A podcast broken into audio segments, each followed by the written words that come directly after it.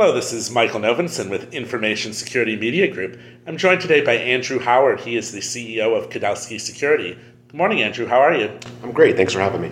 Th- uh, thanks so much for speaking with me here. I want to get a sense to start of really the biggest areas of technology investment for Kudelski Security this year. It's a good question.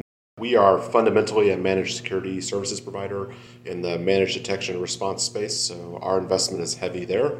A lot of our clients are seeking more and more capabilities, particularly in the SOAR space, operational technology space, cloud integration space, as well as just continuous improvements to our threat detection capabilities, which is really at the end of the day what the client what clients are seeking from us.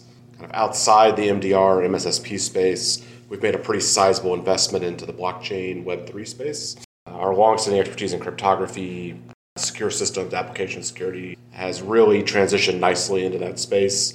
And we now have a team of 25 up and running in that uh, ecosystem, working primarily with kind of the layer one chains and also the layer two applications. But it's a major growth area for us moving into 2020, the end of 2022 and 20. So tell me a little bit more about the blockchain Web3 space. What, what are the needs that customers have and why do you feel Kudelski is well positioned to address them? The needs come from basically two desires. So the first is uh, what is usually a security, a security driver, which is compliance. So you have a lot of smart contracts and distributed application developers who want to get their application or their contract or their capability either out on a mainnet or out into the you know out onto the internet and uh, typically that requires by either their investors or their regulator or someone in their ecosystem some type of security audit so that's what drives a large portion of our business which is security audits uh, which look a lot like code reviews that we were doing on applications in the past. Now they're just on uh, distributed applications. And the second thing that is driving a lot of work for us is desires by some of the larger players in the space to, to really try and do security right. So, not just have that compliance audit before they release something, but to integrate core security capabilities into their ecosystems uh, from the start, which is the right way to do things. So we're really addressing the problem both tactically and strategically, uh, and we're we're really well positioned given our long-standing history doing cryptography-based work, which this space is heavily requires. And then secondly, we have been for a long time helping web, web application developers develop secure capabilities. So the, tra- the capabilities transition very nicely into this Web3. Uh, talk me through then some of the biggest differences between kind of the more classic web applications, securing those versus securing in the Web3 space. Sure. I mean, my experience is, is that these applications just tend to be a lot more complex. You know, I, I just personally have been doing web application security for a long time get used to the standard flow of how web applications work, how they communicate with other portions of the ecosystem.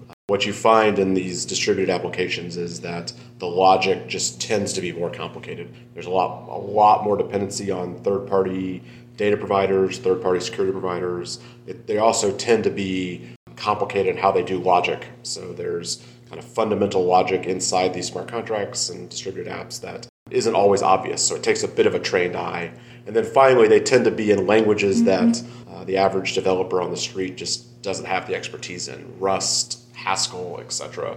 Obviously, that expertise is growing, but uh, once, when you put a lot of complexity on top of a more challenging language, it becomes difficult. You mentioned your background in cryptography being helpful as you move into the Web3 and the blockchain spaces. Why is that?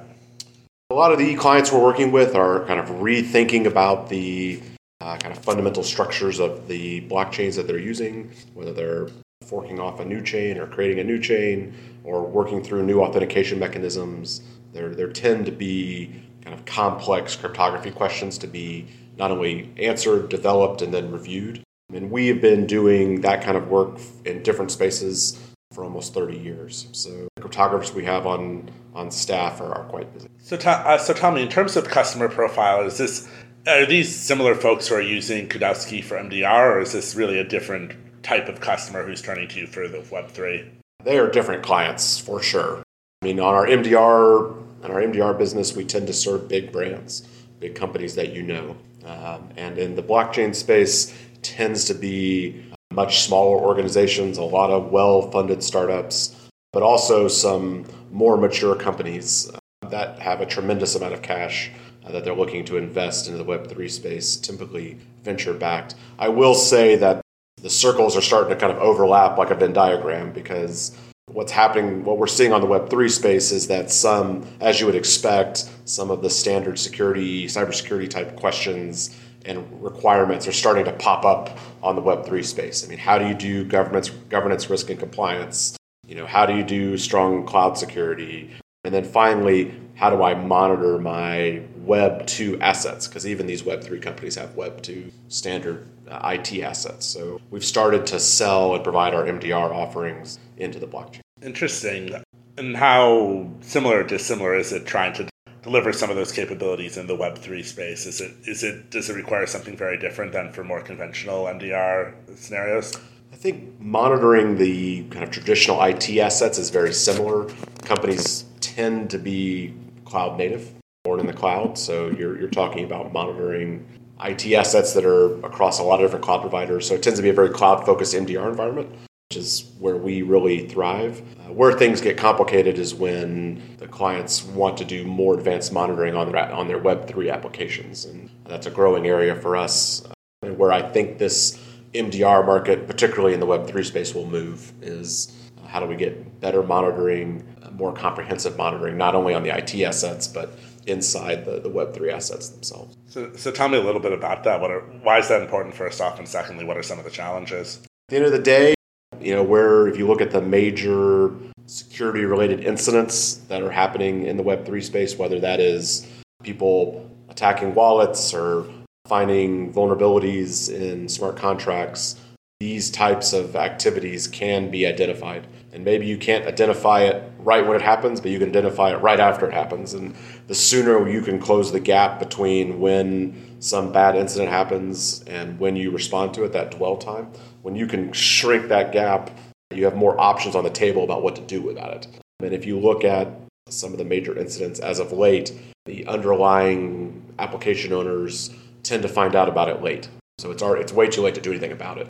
So we're trying to help companies kind of move the decision making left, be a little smarter about what actions they take when nefarious actions happen on their chains or just frankly within their ecosystem. So what would you like to see organizations doing if they are seeing nefarious actions on their chain or in their ecosystem? What, what do you feel the first step should be? Uh, the good news is that the answer here is very similar to the answer we give traditional enterprises, which is you don't have a plan when it happens, it's, it's already too late. The good news is here that proactive action by experts can make a big impact. Just like we tell our traditional enterprise clients, you know, it's best to start thinking about the problem before it actually happens. So what is the plan? What's the incident response plan? Who's going to respond? What technical controls do we need in place? What is the responsive action that we're going to take?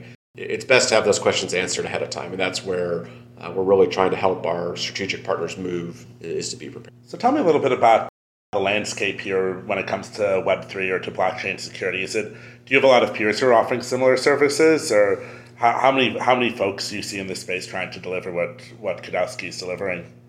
The security market in the Web3 space is growing. There are several startup type native firms who were formed specifically to go work in this space. There are a lot of very small organizations, small firms, a couple of people and consulting type contracts with clients there aren't what we don't see is a ton of companies that are like us kind of moving this direction where they're doing cybersecurity work but they're kind of moving into the web3 space to serve the web3 ecosystem.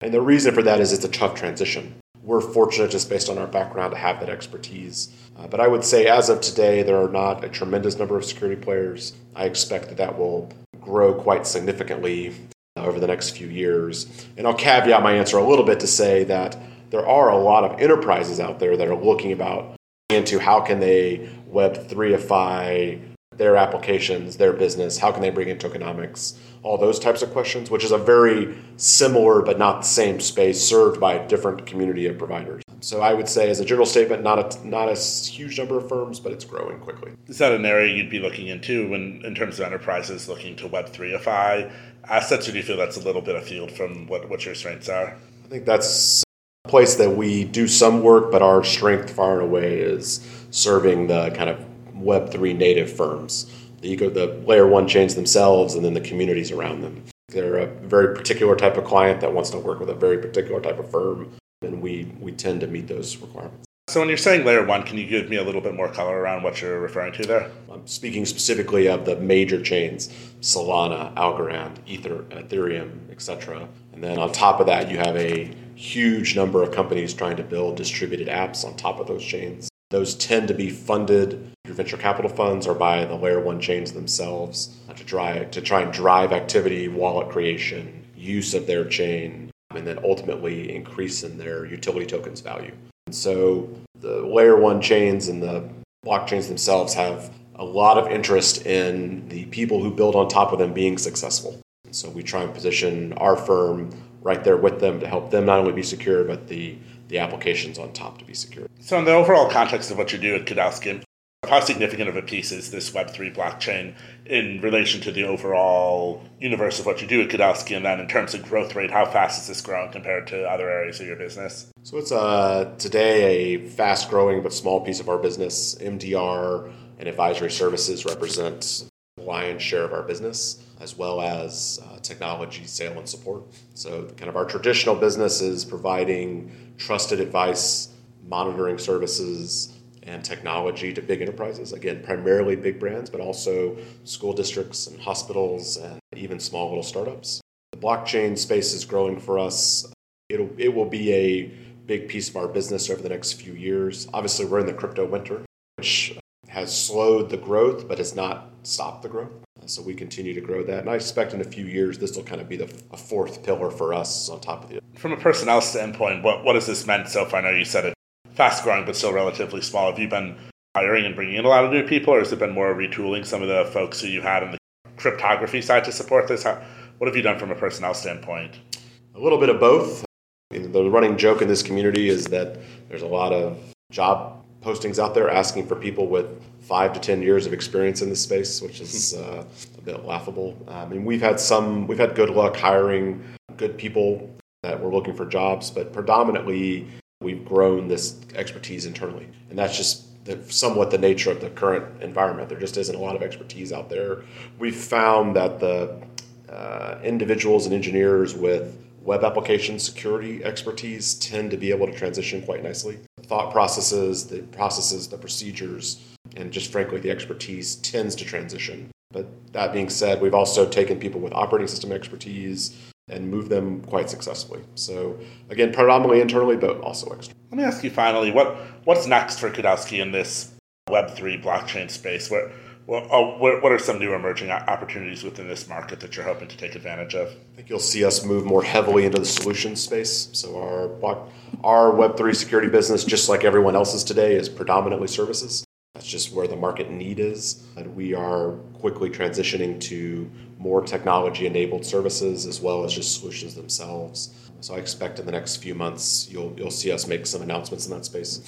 I, as I said at the beginning, we are starting to see some of our Web3 business and our cybersecurity business converge a little bit, which is quite nice um, and opens up some opportunities for some cross sell of technology. And Andrew, th- thank you so much for the time. This has been very illuminating. Thank you.